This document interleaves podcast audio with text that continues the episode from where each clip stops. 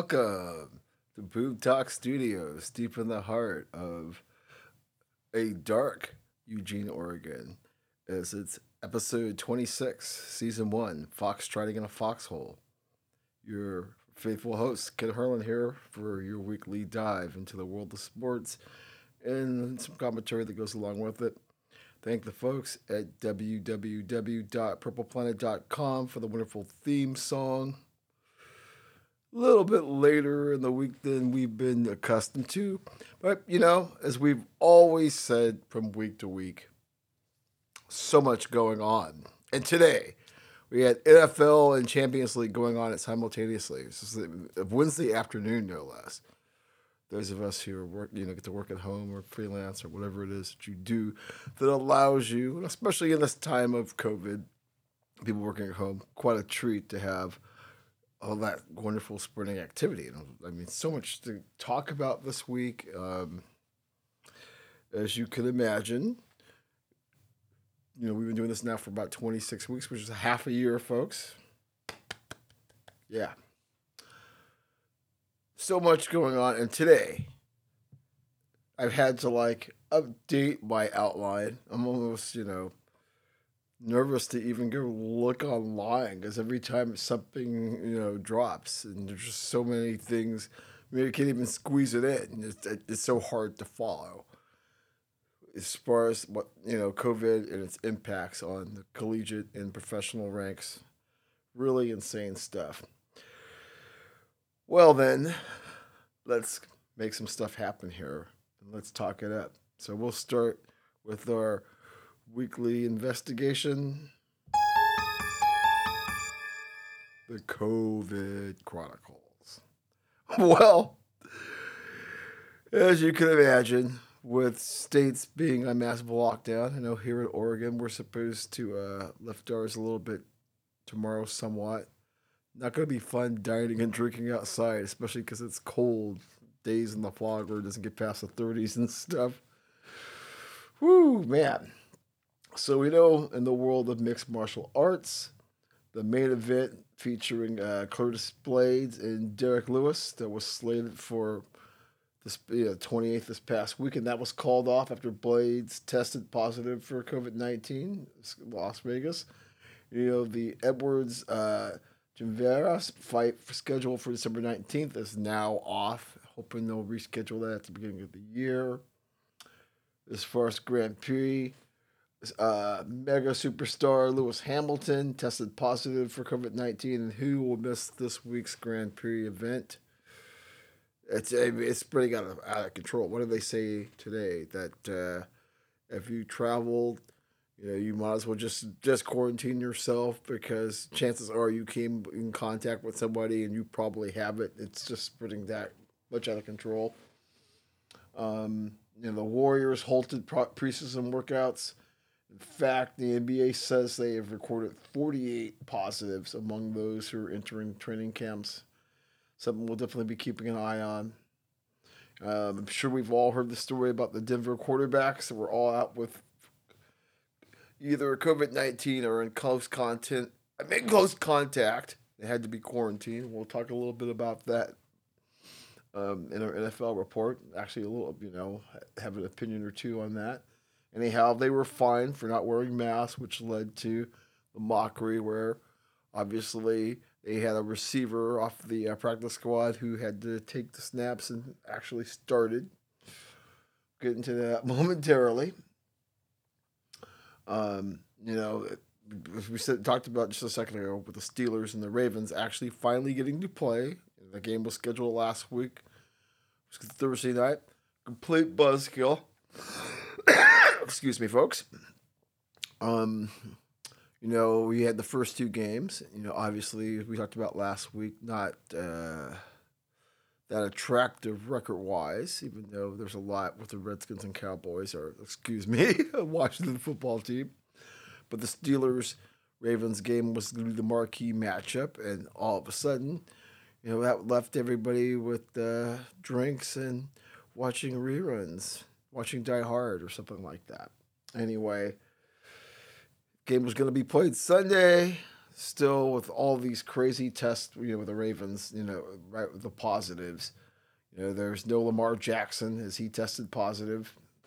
Um, you know, it, it came down to there was I think eleven starters that it tested positive, but somehow they got a team out there. We'll talk about that momentarily. So they finally played the game today. Um, and of course, that means that the game that the Ravens were supposed to play with Dallas, that's been moved to next Wednesday, I believe. Yeah. Washington and Pittsburgh now, which is going to be played Sunday, will be moved Monday. So all the you see all these schedule impacts. We talked about this in the beginning, and especially that you the fingers were crossed that the luck they were having because once we get to the point where we get colder and people are inside in locker rooms and meetings and just in, in general you knew the numbers were going to go back. We said we've been doing this for 26 weeks. That was one of the things we said in the beginning as far as the covid chronicles is concerned. So this shouldn't be a shock but it is getting very dicey as far as you know how the league's going to deal with it you know, that they closed the facilities on Monday and Tuesday, right? Just hoping to, you know, to slow things down. Santa Clara County, you know, where the 49ers are, are home to, they put a ban on all contact, contact sports for the next three weeks, which means that the 49ers will have to play their home games and practice in Phoenix, probably pretty much to the end of the year, end of the season kind of a drag for them as they try to make a late playoff push. But that's the situation we're in with the numbers spiking where they are in certain places. So Santa Clara County is taking the extreme measure, and I know the Kyle Shanahan's not happy about it.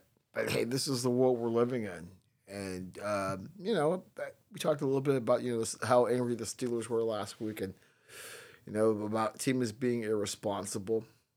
I don't know how I feel about that. You know, I think that if, as I've said numerous times in the past, if you can prove that people are out there being negligent, being reckless, then by all means, come down, you know, with with with, with two hammers. But I think, as you know, the CDC is is pointing out, and many other uh, medical authorities this is spreading out of control, and it's really hard when you're talking about all the moving parts and all the numbers to contain it when you're not in a bubble situation. All right, you know whether it's Lamar having it or Pittsburgh's James Conner. You know, both had significant players that were out today. Yeah, in fact, the NFL was, you know, they've talked about extending the season, you know, to 18 games to allow for makeups, but obviously they haven't gone forward with that you know, with this Ravens Steelers game going on. A lot of controversy about, hey, maybe given the number of cases that the Ravens were having, and even it, you know, the Steelers dealing with it on a, on a lesser level, why are we playing this game? This whole idea of the schedule, the games must go on. You know, obviously with Denver, right, which is a slightly different situation because it was just a you know group of players as opposed to the Ravens, and you know well they're just having a massive outbreak in Baltimore right now. Anyhow, um, the Browns, you know, they keep closing their facility, crazy.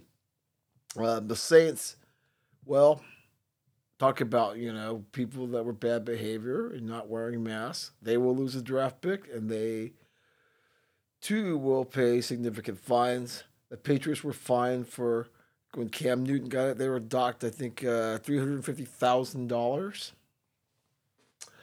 So yeah, all all over the professional landscape, we definitely are seeing COVID flexing the muscles, as I say, on a weekly basis.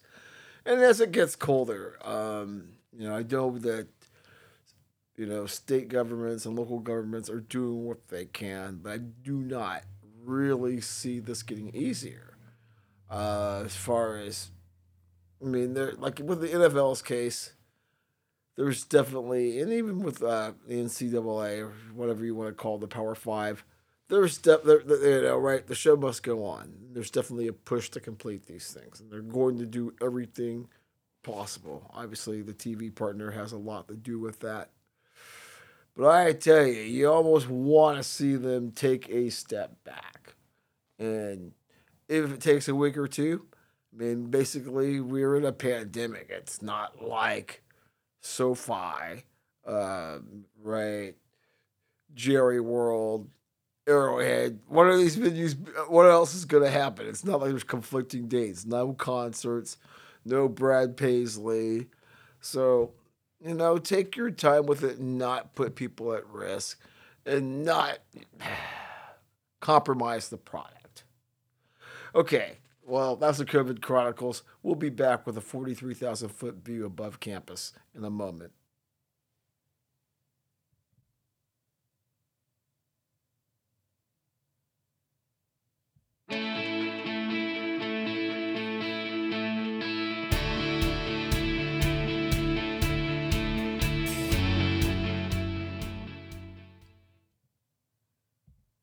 Welcome back. Fox Foxtrot again a foxhole. Episode 26, season one. Yeah, can you believe it's been a half year of doing this? It's been exciting. Yeah, the numbers have kind of fluctuated. You know, I think people are, you know, you you have a lot of your friends, and it's not growing the way you would like it to. But I'm not concerned about that, as I've said before. I mean, I just feel that if we continue to work on this and provide interesting talking points about the world of sports and a few other things. Still working on the uh, companion podcast. Everything will take care of itself. I mean, I'm definitely enjoying this, and as long as I continue to enjoy it, I will definitely keep putting these out on a weekly basis. Okay, enough about me. So, what's going on on campus as we uh, fuel up and taxi get in the air 43,000 feet above campus. Now, this whole thing with Ohio State was just touch and go now that they've had problems with uh, COVID 19, shutting things down, canceling games. Their coach has tested positive for COVID 19 and will not be able to coach the Buckeyes are able to get their game in. Because, right, the last game with the Illini was called off. As far as games being called off, on campus. I mean, it, it, it, it's insane right now. Um, I don't even I, at this point. Usually, I, I, I keep track of this, and now I just kind of look now at you know the significant ones that you can comment on because it's, it's just getting ridiculous from week to week. You know, whether it's Florida State, which is I think that's three games in a row now, pretty much their season shot. Not that they were doing anything the write home about, anyhow. Um, right, uh, we've got Utah State and Colorado. That's basically off. They just said no contest.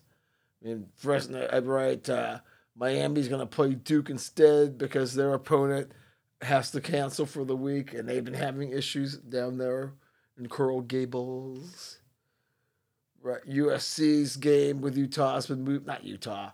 U- USC's game has been moved to Sunday. Guess they feel that, that they'll be able to get enough bodies at that time.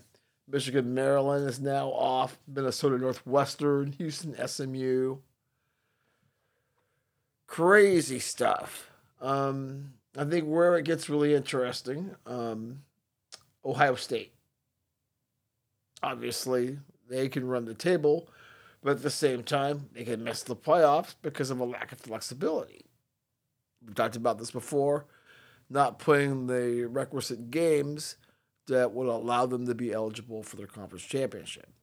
I've always kind of felt, hey, Big Ten's going to show a little flexibility. So far, I mean, have they not just walked into one pile of turd after another from the beginning? Coming back when the parents were complaining. it's just kind of funny to watch, you know, from way up 43,000 feet above campus. But yeah, it just, as this thing continues to evolve, and, you know, it's a nightmare. We knew this was going to happen, you know, forging ahead. You know, you'll never convince me that this was about the kids giving them a chance to fulfill their dream. That's that's bull jive. right? Let's not even kid ourselves. Know, especially with the schools that forced ahead. We know this. No one's ever going to come out and say that it was all about getting paid. You know, the kids be damned. The kids at the beginning made a futile effort to, to try to flex their muscle and kind of show that they have a voice and understand their worth. Notice how quickly that talk just squashed once we started playing for the stakes. You know, it was all nice and humorous when the games weren't meaning anything and we were scrambling to play. But now that the locomotive is barreling down the tracks and we're setting up what's going to be, you know, the playoff, oh yeah, it's serious stuff. Now, there, there's examples of uh, flexibility. I like what the ACC is doing. They know that all teams may not make it, but they've already figured out that okay, Notre Dame, you're you're in, no matter what, and hopefully Clemson will be there with Trevor Lawrence, and we get the matchup. ACC isn't playing around. They want to be part of the big money show. Can't blame them there. You know, ethically, I've got my um, I've got my questions about it, but reality is, yeah, you, the, there was with this season in general. There's nothing, you know, there's nothing that's ethical that you can say about it. You know, it's everybody for themselves. We're trying to get paid, and I like how the ACC is just not. It doesn't have, it has no pretense about it. Makes sense to me. So yes, as far as cancellations go, Sun Bowl is off for the first time since 35. You know, this is related to heavy spikes in the El Paso metro area. Las Vegas uh, Bowl is off as well. In fact, the Vegas Bowl is the 10th game bowl game canceled because of the pandemic. So that to this list now, the Bahamas celebration, Fenway, Hawaii holiday, Motor City, Pinstripe, Red Box. See ya. Alrighty. So before I get into what happened in week 12, or was it week 13, the roundup, let's talk about Sarah Fuller. Sarah Fuller, Vanderbilt, for a moment. Gotta love the woke sports media, always looking for a crusade made a big deal about this. And, you know, I not want to come out here and sound like, you know, Mitch misogynist. Not that kind of rant. But I just thought it was kind of funny because it was a Power 5 school. When Katie Hnida did this for uh, New Mexico and Colorado, I don't know, eons ago, actually kicked a field goal instead of some bogus squib kick. And the whole idea that she came in and gave a halftime speech for an 0 8 team it was all a publicity stunt. You know, I give the folks at Outkick.com for, for, for calling it out.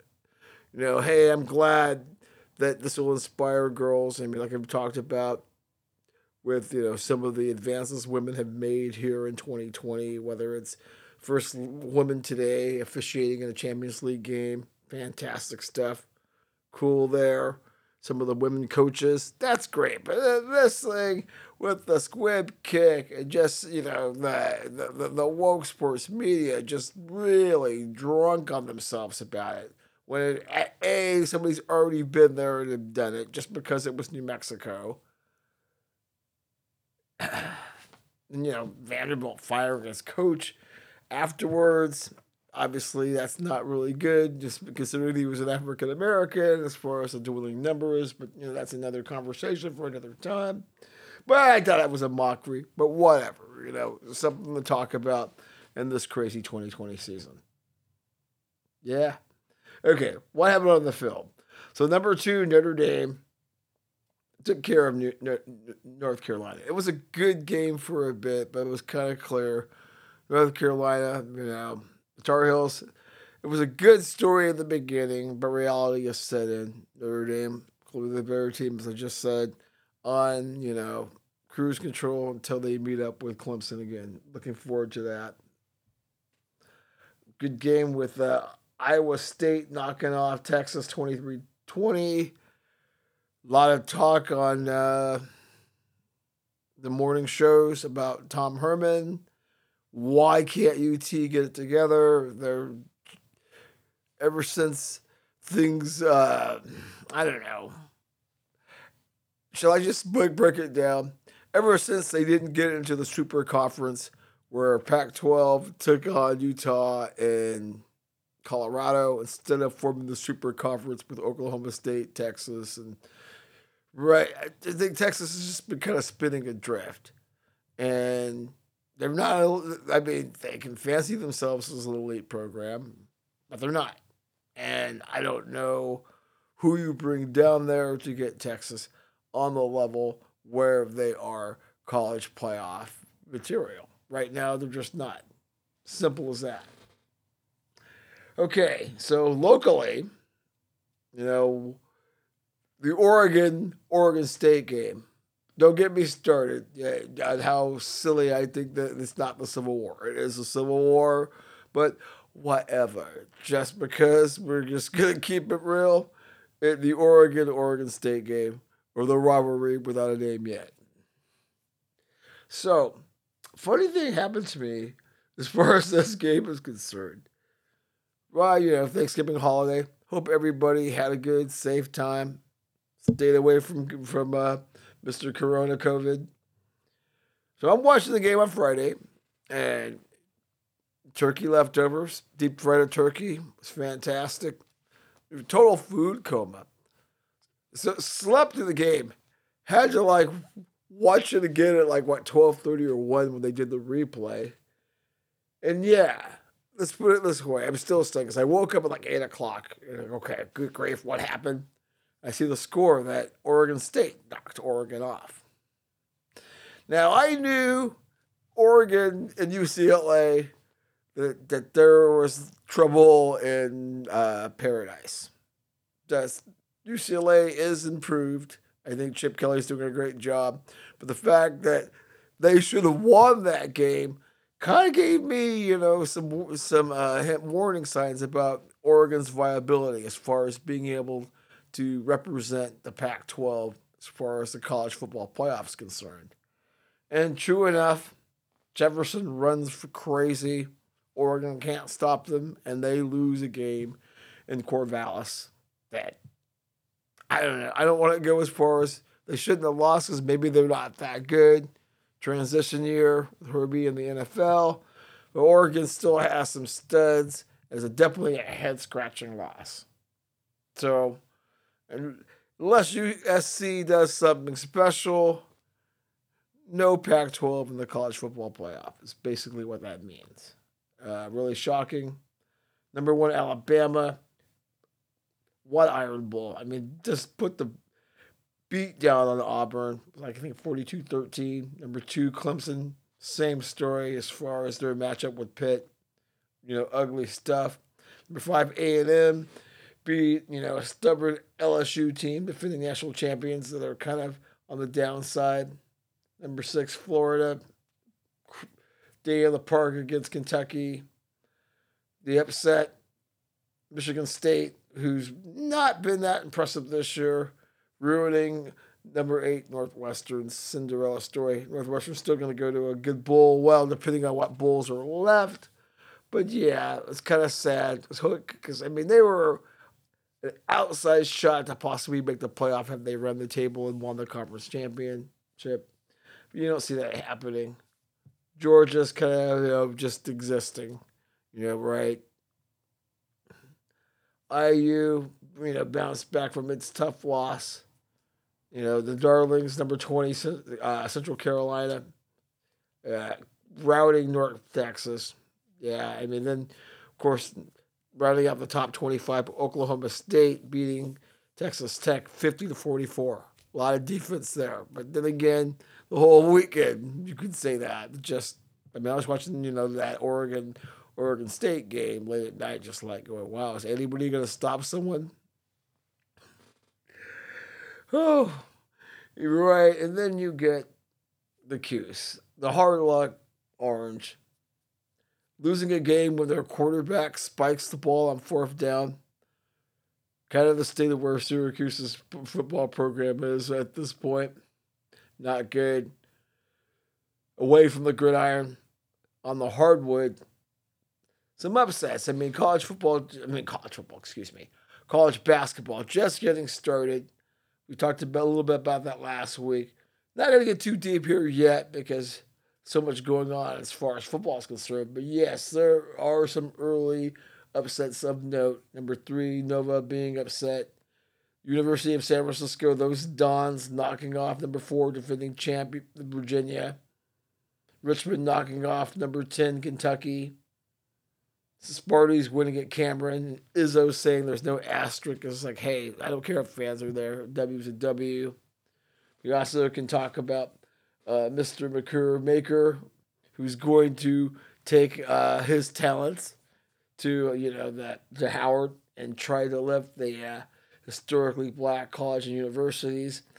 Spoke about that. He's been slowed by a grain, a groin injury. Excuse me. Can't be a difference maker if you're always hurt. And the fact that you're probably going to be a one and done.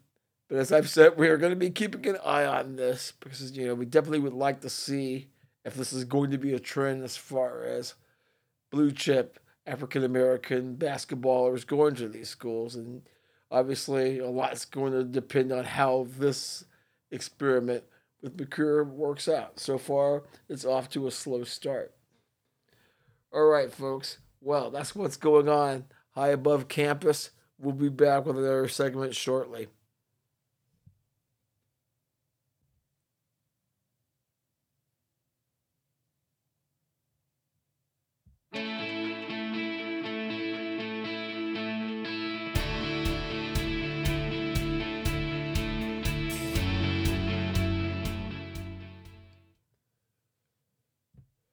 Welcome back. Foxtrotting in the Foxhole. Season 1, Episode 26.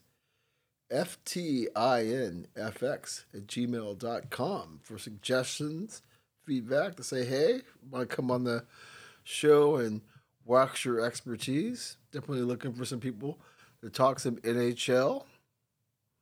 Be bringing back some of my uh, previous guests here shortly now that things are warming up, especially with the NBA coming to camp, NFL playoffs. So, we're looking forward to uh, scheduling some guests. I know people really enjoy that.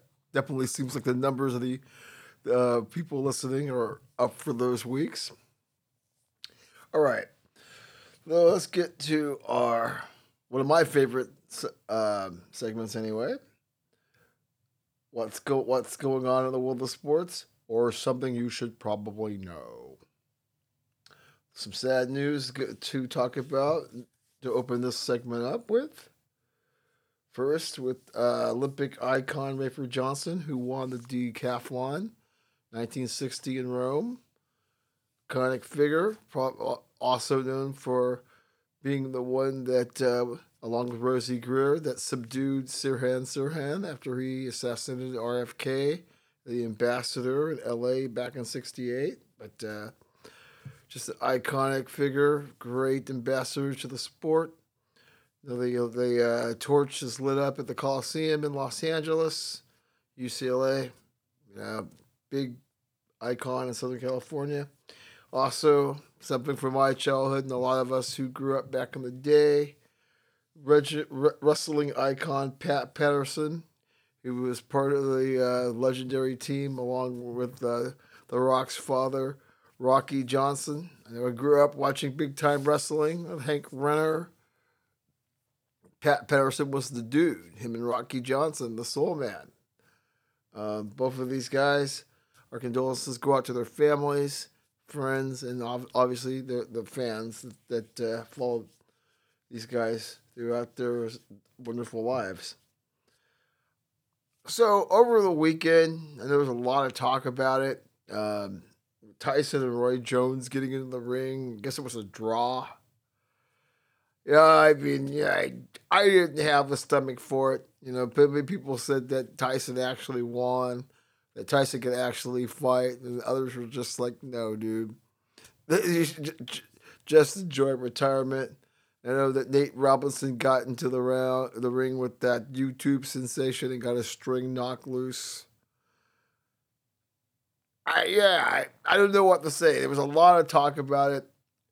Yeah, and, and uh, apparently a lot of people did check it out. It's just like, yeah, whatever. You're you know, right. I mean, the dude's 56. Roy Jones Jr. was a, was shot way back when, but it was a tr- but according to folks that have a heart for it, it was entertaining. I'll take their word for it. I know there wasn't much for me to uh, care about. Sorry. Know the MLB, because as we've talked about in the beginning of these episodes, you know, as far as willing down the minor leagues and what impact it's had on these communities.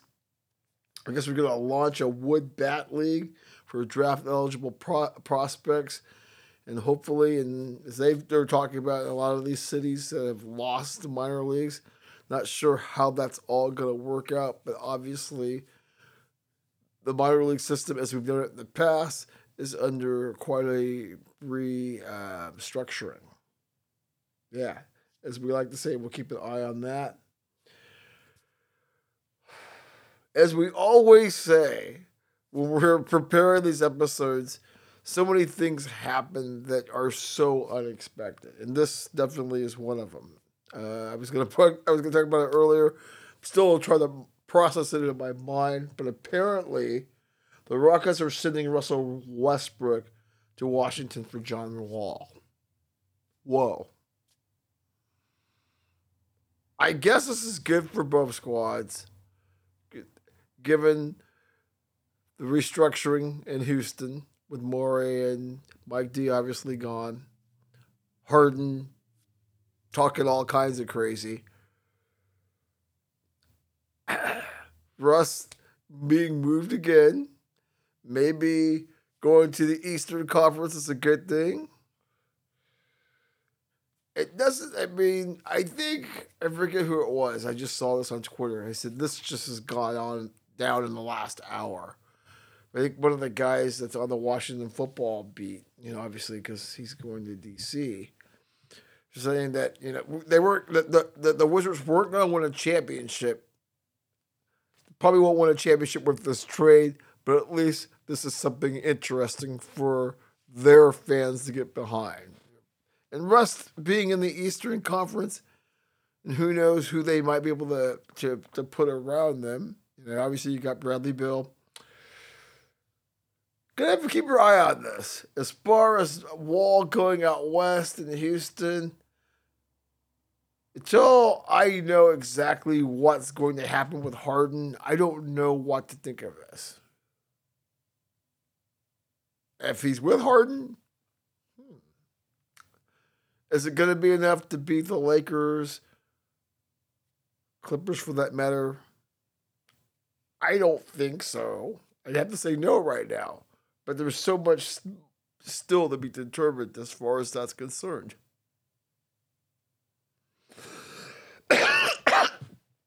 and other NBA news, we see that my man Bronny Braun Braun Braun Braun Braun signs a two-year $85 million extension with the Lakers that'll keep him at Staples through 2023. Yeah, I think as as my man Mr. Alec Ford suggested, maybe he's trying to position himself so him and Bronny can play together. You know, Bronny's good enough to make it to the NBA. Obviously, LeBron's content trying to build an empire. No need to really, you know, keep the leverage in the Lakers. Now we're just curious to see what kind of deal AD signs. Yeah.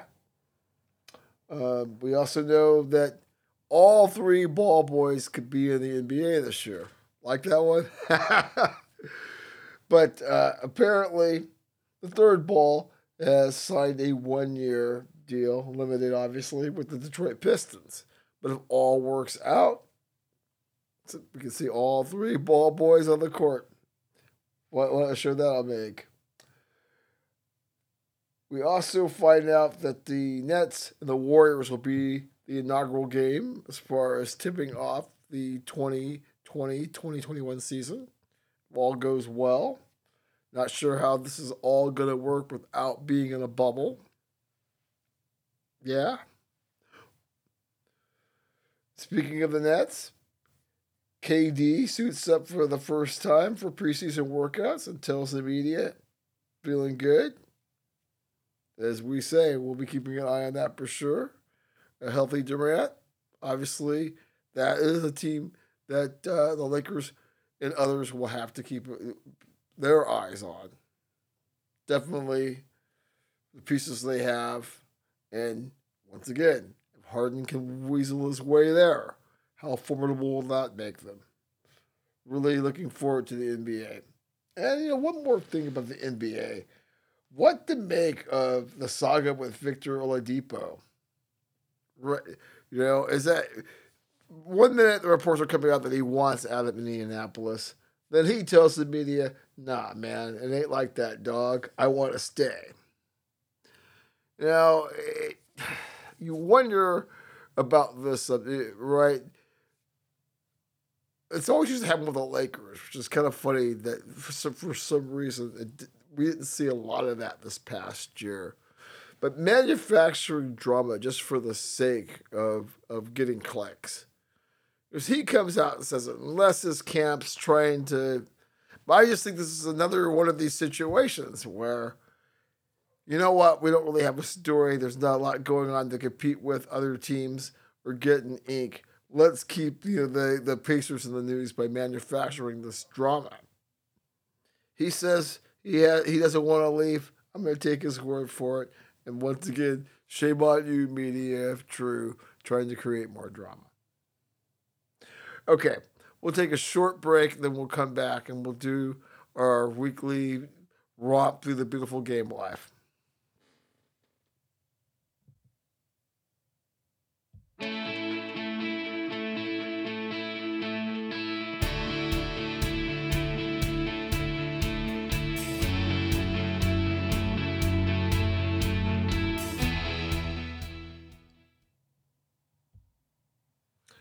Welcome back. Fox trying to get a foxhole. Season 1, episode 26. Alrighty, so let's talk about what's happening in the beautiful game life. Sitting here watching the rerun of uh, today's earlier action, which we'll all gloat about here in a moment. But so last week, after a long hiatus, United States women's national team finally returned to action and did so with an impressive 2 0 win over the Netherlands. It's good to see the ladies back out there. The next day, as far as our you know the most popular league, the Premier League, Barclay style. You saw that Manchester City slapped Burnley. Was that like 5 0? The Dingles, as those folks in Blackburn call them, stumbling. Not sure what's going on there. That Liverpool, probably anticipation of its Champions League matchup yesterday. They played to a one-one draw with Brighton. Ha- with Brighton. Ooh boy! So what else do we have to say? I think the Spurs and Chelsea played to a 0-0 draw. Arsenal lost to the Wolves. United beat Southampton 3 2. Standard stuff. Over in Ligue 1, PSG. Uh, just a mystery to me and everybody else that follows them. Another maddening effort. I know big Champions League match today, which we'll talk about here in a second, that might have factored into it. Still no excuse, no imagination very disappointing. Marseille took care of Nantes 3 1. Lyon took care of business. Rennes and Strasbourg was a 1 1 draw over Serie A. Juventus had a surprising draw, but I'm sure they were thinking about Champions League. As was Atalanta as they lost to Hellas Verona. Yeah, Napoli, obviously thinking about Maradona, very inspired, took out Roma 4 4 0. Zlatan continues to score goals as Milan blank sheeted Fiorentina. Inter took care of Sassuolo 3 0, clean sheet there as well. La Liga, Real Madrid really stinking the joint up all over the place internationally in league. They lost Dalvez 2 1. Atletico Madrid and Barca took care of business. I'm sure that Barcelona will be looking at a nice fine after Messi had a fitting tribute to Maradona, took off his jersey underneath, had uh, one of Maradona's early uh, teams that he played on. That was a nice gesture by uh, Leo. Over in the Bundesliga, BVB lost to Cologne, and Bayern took care of business as you as, as you know they would, and you also have Mönchengladbach taking care of Schalke 04. So, yeah, I mean a lot of stuff going on before match day five, which was yesterday and today, and that's what you know a lot going on there. As I said with Real Madrid, really stinking up everywhere. This time Yesterday, Shakhtar beat them 2-0. Los Blancos is on the verge of getting kicked down to the Europa League for the first time ever. Ever. It's huge. Inter Milan's barely hanging on. You know, as they got like as a as a late goal by Gladbach was disallowed. Liverpool, after its uh, week showing in league, took care of Ajax. Bayern's B, still a draw from Atletico Madrid. Had no business, no business at all there. Yeah, I was really shocked. I know the man in black wasn't happy, nor should he have been. It was a ho hum affair that has Pep pretty angry. City and Porto played to a 0 0 draw. Uh, Marseille finally gets a win surprising over Olympiacos. All right, so let's get to today's action. My, by the way, or say winning that that ends a 12 match UCL winless streak. Yeah. So let's get to today's action, which had seven Americans on the pitch during this match day. So keep talking about the young guns. Good to see all of them. Even Wonder Boy was out there again. Fantastic stuff. So day started out real early with Leipzig outlasting the folks in Istanbul 4 3. It was a total thriller, you know, which set up the next matchup with PSG and Manchester United meeting again, this time at Old Trafford. And as I was just hard on PSG today, PSG got their act together, get a huge 3 1 win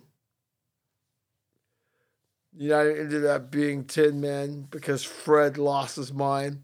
Should have probably gotten a red for the head, but, but regardless, he was off the pitch. I know if you go to soccer Reddit, a lot of salty United fans there coming up with all kinds of delusional reasons and, and about well, something I won't say here because we keep it clear here, but yeah, the language is pretty colorful as far as what they think about PSG taking out Manchester United. But it does set up a thrilling match day six next week. Manchester United, PSG, and Leipzig all have nine points. So yeah, Leipzig taking care of business today. Yeah, that gonna be interesting to see who moves forward. PSG is gonna have Istan is gonna be in this. Well, Istanbul is coming to us, and it'll be Leipzig and Manchester United for just figure out who goes to the knockout round in Group H, the group of death. Really exciting stuff. What else happened? Chelsea beat Sevilla, where Giroud scored four goals. Mind you, four goals. Very impressive performance. Juventus took care Kiev, clean sheeted them. BVB in another head scratching performance. 1 1 draw with Lazio, although no Haaland. Uh, Messiless Barca, no problems. Alrighty, so what went on in those MLS playoffs that do not have my black and gold LAFC, as we talked about last week, them jumping out? Life moves on, and so do the refs and their legendary coach, Bruce Arena, was basically looking at Bob Bradley and saying, "No, dude, I'm the dean of American coaches, especially now that Sigi Schmid is in the uh, great the great ground in the sky." Yeah, very impressive. Even though I give Orlando City credit, they gave us a lot of thrills, played very hard the MLS's back tournament, but Revs were pretty hot. They're moving on. And another great matchup as far as the East was concerned. Another matchup. The crew outlasted Nashville City in extra time. Once again, Nashville City, great for expansion run. Obviously, gets uh, what LAFC did in its run, and you know in Atlanta, but Nashville City with a lot less fair flair, just as, as impressive. I thought Walker Zimmerman, former black and gold MLS defender of the year, played heroic. In fact, was the man of the match in a losing cause. No shame in their game. So, so for the East, we're going to have a great matchup, old school with the Revs and the and the uh, hooking up. Yeah, it's going to be a lot of fun. You know, the crew and the Revs. Obviously, out west, Minnesota and Kansas City's tomorrow. Weather could be a big factor. Snow going to be cold, but I have seen some pretty intense games there weather wise. Be definitely looking at that. Last night, Seattle keeping things going as usual. Not that impressive, but they don't have to be. I know as being an LAFC fan and still hearing most of our fans being salty and in denial and bewildered at Seattle knocking LAFC out for a second year in a row. But it's looking good in terms of them being able to represent the West and possibly winning the MLS Cup for a second straight year. They're looking good. They don't have to be that impressive. They just get it done. So, yeah. I also can talk about Greg Vanney, who steps down as the skipper for Toronto, led Toronto to a treble in 2017, treble in this case, winning the Supporters Shield, MLS Cup, and the Canada Cup. Rumor has it he'll be taking over Carson, becoming the LA Galaxy's next coach. We'll have to see how that all plays out. But anyhow, that's what's going on in the beautiful game this week. A lot of activity. In fact, I'm watching the uh, repeat of PSG and Manchester United as I'm as I'm taping this. Still, I got a big smile on my face. Hey, when they knocked us out of Champions League in 2018, and then won the uh, opening leg over in the park, all the people on soccer Twitter, United fans, is blah, blah, blah, blah, blah. Anyhow, to see them salty and call uh, PSG everything but a soccer club puts a big smile on my face, indeed. Good job, Red and Blues. Okay, we will be back with the NFL report and some TMA time to close things out shortly.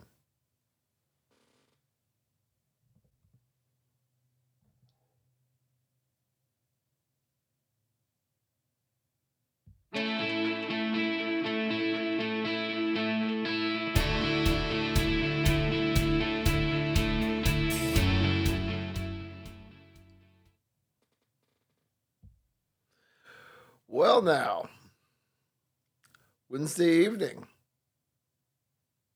Fox Trotting in the Foxhole. Episode 26, Season 1. Your faithful host, Ken Harlan here. Yeah, I'm just having a good time here. Always like talking about the beautiful game. And then following that with uh, what's going on the No Fun League. As we start to get to the nitty gritty, we get an idea of what the playoff picture is actually going to be. Exciting times. Definitely. And with COVID, as we talked about the opening segment, wreaking all kinds of havoc with a schedule, logistics, teams being prepared. So, I mean, this week had a little bit of everything. So we'll start out with uh, the Turk actually appearing a little early this year. I wouldn't say early, but definitely making an early visit in the case of Detroit, where the Lions fired Matt Patricia, who didn't see that coming, and their GM Bob Quinn, who didn't see that coming. So we talked about last week as far as where they have tapered off after getting rid of Mr. Caldwell. You know, as you saw, if you watched any of the uh, network shows, you saw the, uh, the, the Ford's daughter there breaking it down, how they want to be accountable. Well, let's see. Teams are out there making smart hires. We talked about this last week. Now it's an opportunity for Detroit to do something. They haven't got a good track record. I know all about that, being a friend of the Washington football team. Great opportunity. A lot of great minds out there in Detroit. And the Jags, in the same spirit, the Turk made up an appearance in Jacksonville as the Jacksonville Jaguars fired their GM, Dave Caldwell, after 10 straight losses. 10 straight losses in this weird season. Yeah, that's probably going to get you a pink slip. Tough time of the year for that to happen, but 10 losses is 10 losses. The Texans Will Fuller, he will be he won't be around for the next 6 games as he is suspended for violating the league's PED policy. Better work through chemistry. I don't think so.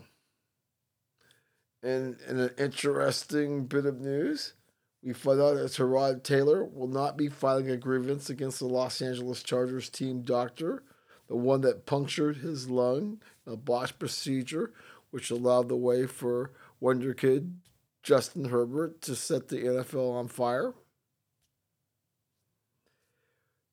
Hey, shows what a good guy he is. You know, it was an accident.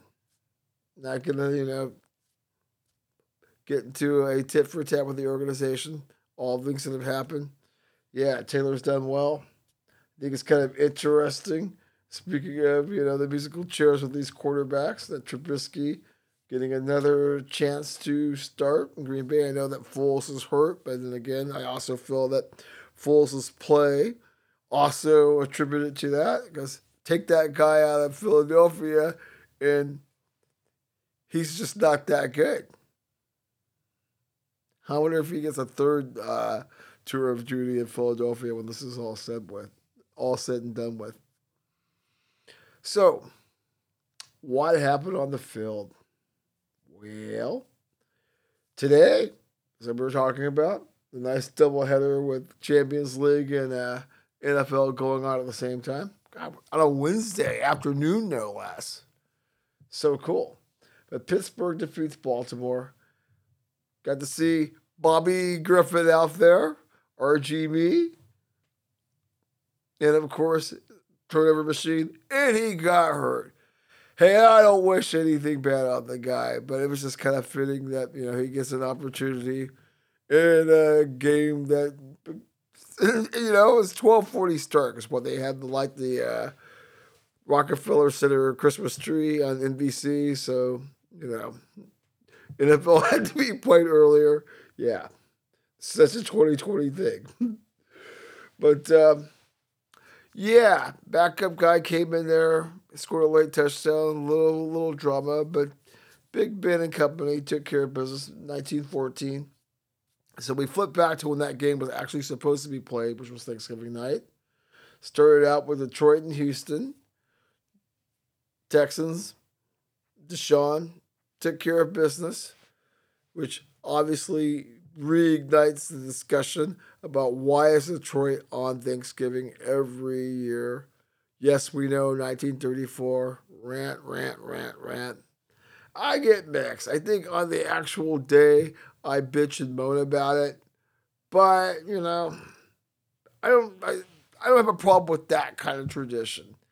I just think in a year of COVID where we didn't have a marquee game like the Ravens and Steelers to sort of balance things out. Yeah, You know, it, it, it kind of stung. But yeah, it, if it was on a more rotating basis, but then again, the Lions established that, and that's one of the things they hung their hat on. So, and I know the other teams are like going, damn, we got to go to Detroit. And if you've ever been to Detroit this time of year, it's cold, man. I know when I was up there, I don't know, maybe four or five years ago at the end of January, I was just like, oh, okay, now I see why all you folks are out west or out in Florida and other places in the Southwest. It, would be cold. Whew.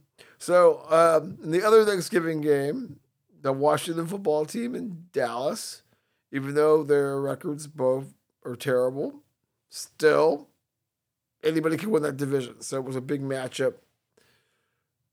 Dallas once again imploded. Some really head scratching play calling there by Mike McCarthy. Allowed a game that was kind of tight, turned into a blowout. Washington football team 41, Dallas 16. Don't tell me it wasn't enjoyable watching Skip Bayless get all uh, bombastic and his denials and just alternate universe that he existed as far as why his Cowboys didn't win that game. Um, guys really stepped up for, for Washington. This Alex Smith story continues to be great. Tied with the Giants for first place. Yeah, I know, right? um, but hey, I you know it's gonna be fun, whether or not you like that these teams are under 500. But as it's been pointed out several times this week, the last three teams that make the playoffs that under 500 all won a playoff game. So it should be interesting TV. Even though the Giants are a little bit shaky there with what happened to Daniel Jones, I like how both of these teams are playing. Washington football team and Giants. Giants taking care of business with a 1917 win over Cincinnati. Ugly. But hey, you know what? Because they've beat the Washington football team twice, they're in the driver's seat. Las Vegas Raiders. Moment of silence there. Just when you think they've turned the corner and they're bona fide. You can't even go with saying legit when you get your ass beat 43 to 6. That's right, I said ass. Even though we try to keep things clean, they got their ass kicked. When you are a team that is aspiring to move into the upper echelon, especially a struggling team like Atlanta, even though under Raheem Morris, after Quinn was let go, they have definitely played better.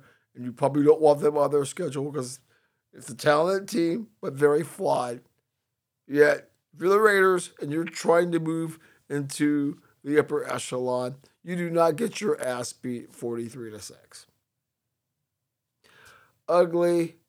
All the good things we were saying about Carr, the whole team. It just, it, it just really indicative of why no one will trust the Raiders. And if the Raiders end up on the outside looking in, even with the extra wild card spot, no one will be shocked because this team, yes, could beat the Chiefs at Arrowhead, but could also go to Mercedes and turn in a performance like this. I mean, what do you say? Uh, the Herbie, as I get to watch the Chargers every week, almost think that people are more excited about watching Herbie play than actually watching the Ducks. And, Ty- and, and Mr. Tyler, uh, I get the guy's name wrong every week, uh, right? But anyhow, uh, the Chargers were competitive, but the Bills are the real deal. They are a team that's looking, I don't know about moving into the upper echelon, but definitely being, you know, a, a definite playoff team that can make some noise. Unlike the Raiders, they took care of a stubborn opponent. Anthony Lynn, Yeah, right. You might, they may, they're probably warming that seat up for you now that Matt Patricia has been shown the door. You're probably next because they're gonna look at. Well, gee, Herbie's putting up these numbers and it's almost perfect. It can't. It, we need to get him around a real good coach. And so, unfortunately, I think Herbert's success is going to lead to Anthony Lynn being shown the door. Hey, Herbert is lighting it up. Make no mistake about that. Uh, just when you think Indy is going to take control of that division, Tennessee decides to wake up behind the the human bowling ball, Mr. Henry.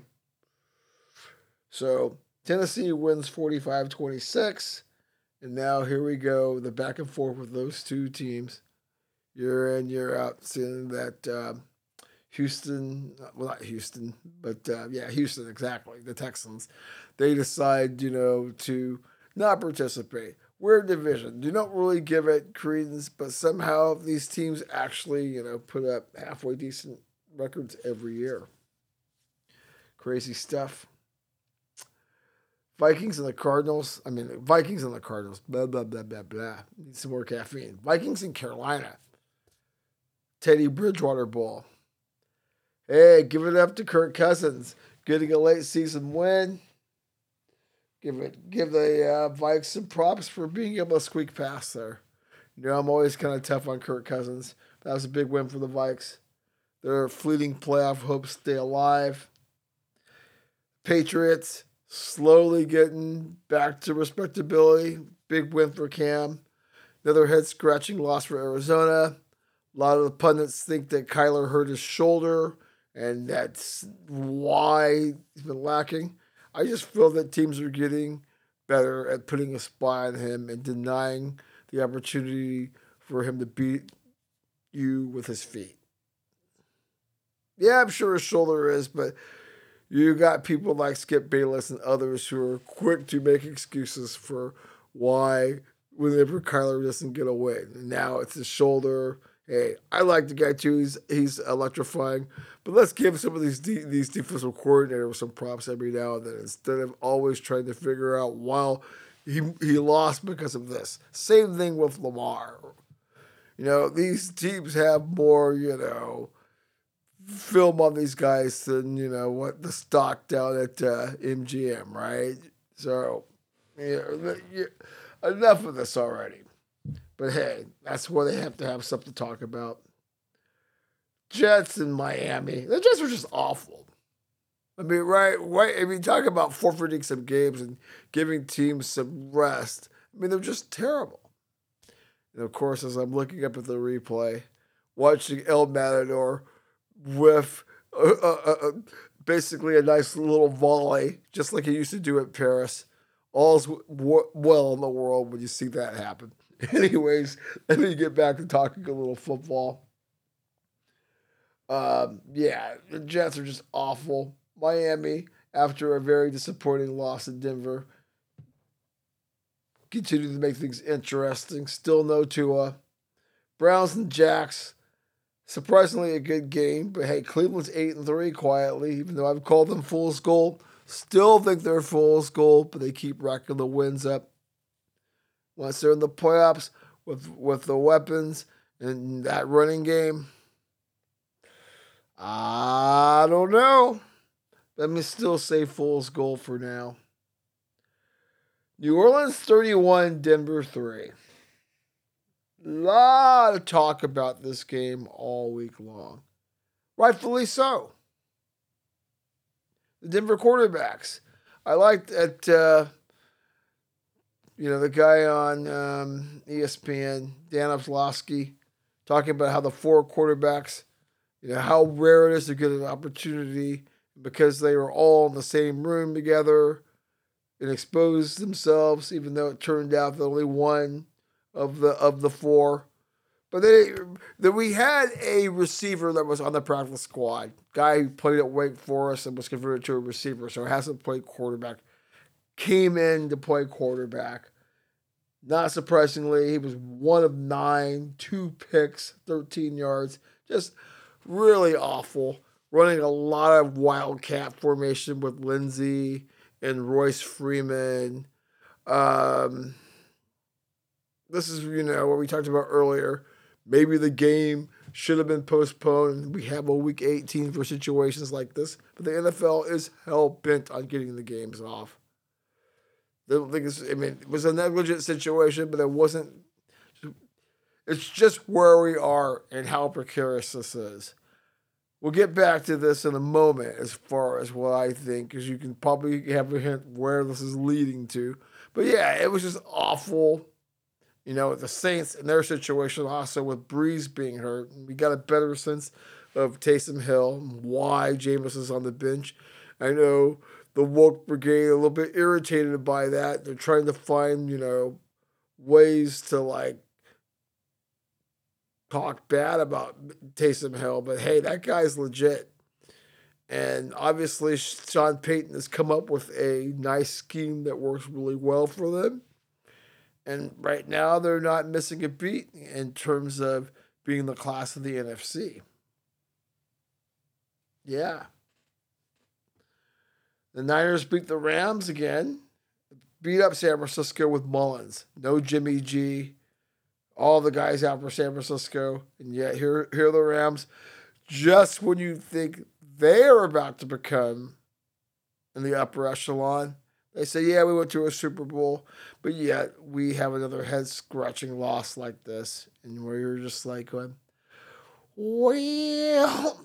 So I don't know when it comes to the Rams. Um, Cardinals as well. Fool's gold. I'm starting to think with both of them. Maybe they get to the playoffs. Maybe they don't. Sure can't get to the playoffs if you keep having head scratching losses like this. Make sense? Um, let's see here. What else do we have here? Oh yeah, marquee matchup. Kansas City goes down to Tampa Bay. My homeboy Champagne Mahomes, all kinds of stuff. What do they call that guy? Right. And obviously, TB12. That would be of six reign fame. So, score to me was a lot closer than the game was. Give you know Brady credit. You can put up some numbers. I thought he had happy eyes and happy feet in the beginning. I mean, Mahomes what had 359 yards in the first half. They took their foot off the gas pedal. Obviously, that turnover was kind of big. But I didn't think the game was as close as it turned out to be. I think 27 24. You know, Brady ended up having a great stat line. But, you know, it's pretty clear that when you put some pressure in this guy's face, and I know the whole thing with him and, and, and BA going public and Skip Bayless basically about to have uh, an aneurysm over it. Yeah, you know, whatever, right? I think that, yeah, when push comes to shove, the Patriots are going to have their are going to have their say. Although they have five losses, and I think that's interesting. That you know, at the beginning of the year, people were wondering who would have more uh, wins and losses. And for a while there, when the Patriots were floundering, but hey, uh, the Buccaneers have five losses, Pats have six. And I can see the, the Buccaneers losing a couple of more games, especially since the book is basically put a lot of pressure on Brady. And at 43, he's a little gunshot. I mean, that's not to say that he's still not elite, because he is. I don't think there's any argument there. But something about the Buccaneers, I'm just not sold on. Anyhow, it was it was fun to watch. To you know the the goat and the uh, goat parent dueling swords. How about Tyreek Hill, man? What a baller! I, mean, I don't know what they were. I don't know what what what uh, Todd Bowles was thinking. One on one with that guy, I mean, just abused, abusing. Anyhow, Chiefs at 10 and 1, Steelers 10 and 0 or 11 and 0. Yeah. Collision course. Both of these teams looking good. After that, they had Green Bay cruising past Chicago. Trubisky gets the start. I know the Bears, not even fool's gold, just very disappointing. You know, they've got some pieces on defense. Offense, man. I knew when they got off to that early start, this was probably going to happen. But yeah, very disappointing. They can, you know, hang their hat on that they beat Tampa Bay in their in their in their shining moment video when it comes out. But very disappointing city. I mean, very disappointing season for those folks in the city of Chicago. And then on Monday, we had the Eagles. Russ does enough to get a win. Hawks win at Lincoln Financial, 23-17. So, talking a minute about Anthony Lynn. Is Doug Pederson on the hot seat? And what what the Eagles do with Carson Wentz? You know, Peterson winning a Super Bowl a few years ago. I know when people always talk about you know Howie Roseman and I don't know what you do in this situation if you're Jeffrey Lurie, right? You know, I I think that uh, yeah, you're in a you're in a really weird situation. Did just with a team that just won the Super Bowl recently, but clearly there's some things that are not working, and a division that is really up for for the for their taking. I thought all along they would be the squad that would lift themselves and win the division. You know, right? Eight seven and one, nine six and one, but uh, they're garbage. They're three eight and one and going nowhere. Carson Wentz looks like a shot fighter. Not sure what they're doing, bringing in Jalen Hurts for a couple of plays, as many people have talked about already this week on TV. Why isn't there some kind of package where it can actually be more than just a gimmick? Not good for either guy. Uh, but then again, you have to wonder about that group of quarterbacks. Rosen, Jared Goff, uh, this guy, just how they were able to um, pull the wool over so many people's eyes. I know watching a lot of these guys in college, I didn't get a lot of chance to watch Wentz. I mean, how often are you going to get to see North Dakota State? But clearly, that wave of quarterbacks isn't getting it done, right? And, you know, a lot of GMs and coaches are sort of, you know, biting their nose and they're basically digits off to, to, to, you know, spite themselves and tell people, no, I made the right call. But at some point, you have to wonder. Wow. Didn't think we'd get this far. You know, that was going to be a little bit shorter, but hey, once we start talking, we can call, talk all day. We are at that point in the week, TM time, TMA time. McCory Awards. You know, McCory goes out to that special someone who is always deserving of that stainless steel bowl of turds for bad behavior, bad decisions, or just being a you know what. So, you know, in recent weeks, we've kind of modified it where we give out right? The standard large bowl, and then we have the complimentary award, right? The smaller, the, the smaller version of it. Because we some weeks there are just people that deserve it, but not necessarily the nice big silver one, like they talked about in that episode of The Wire, right? When you when you win the when you win the term of mayor, or they hand you the big bowl of turds. Not that we want to talk that much about turds or anything, but Anyway, uh, enough of that. So I'm going to give the, the, the, the, standard award to the Broncos organization. I mean, come on. W- weeks ago, if I can like make the suggestion of having your one of your quarterbacks in isolation, so you don't have a situation like what happened with Denver, where you have a guy, a, a, a, a receiver on the reserve team playing quarterback in a game. Come on, man. Right. It, it just, if I can think it and other people are talking about it and you actually weren't doing that and all, put all of your quarterbacks at risk, makes no sense to me.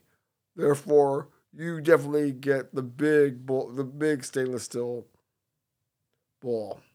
But I do have a I do have a complimentary one to hand out. Jerry Jones probably won't be the last time you get one of these. But your comments about Denver in general that you went through the same situation. Yeah, I mean DiNucci, sure, but he's an actual quarterback who who gets action in practice is in film rooms as opposed to some receiver pulled off a heap. I mean, that's the thing with a lot of these folks. You know, Dabo Swinney, this the Steelers. Just because you can say these things, you probably shouldn't in, in this COVID time, okay?